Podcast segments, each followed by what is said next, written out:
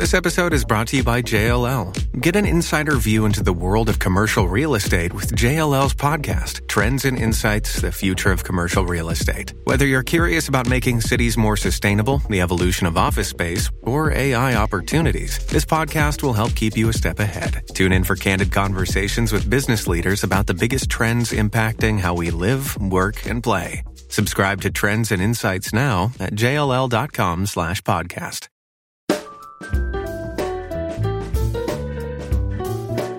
Welcome to another mini podcast from A Way with Words. I'm Martha Barnette. It's a warm day in autumn. You're out for a stroll in the country.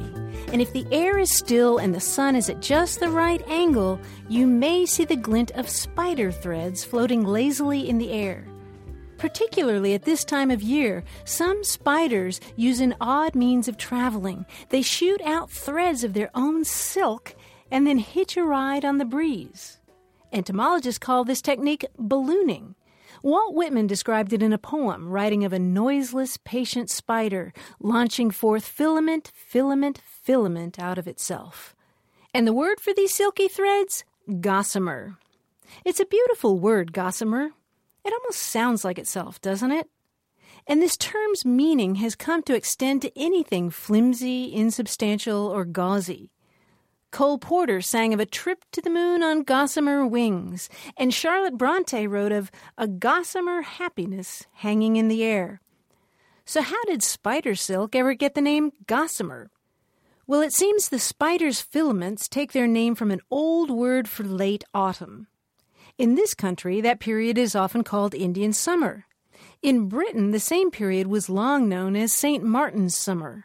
That's a reference to St. Martin's feast day, November 11th. Centuries ago, though, speakers of Middle English referred to this period as Gosesomer, a name that means goose summer. Now, why the goose in goose summer? Well, that's where things get a little hazy. The most likely explanation is that early November traditionally was the time when people feasted on fattened geese. In fact, there's an old German word for November that literally translates as geese month. The name for this warm period, goose summer, was later applied to the phenomenon that country folk observed at that time of year those silky gossamer threads floating in the autumn air. It seems that over the years, just like those tiny spiders, the word gossamer has drifted a long, long way. Well, drop by our website. That's at waywardradio.org. We'll post the rest of the Whitman poem there, along with some more information about gossamer and spiders. And you can always start a thread on our discussion forum or call us anytime. That's 1 877 929 9673. Or email us your questions. The address is words at waywardradio.org. We'll try to spin out an answer. For A Way with Words, I'm Martha Barnette.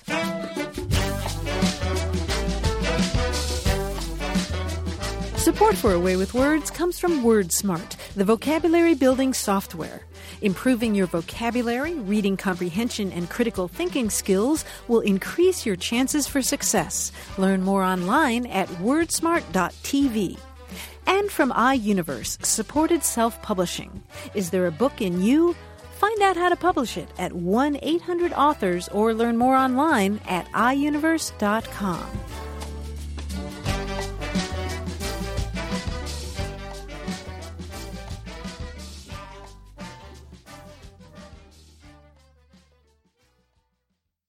Hey, listeners, we have a favor to ask.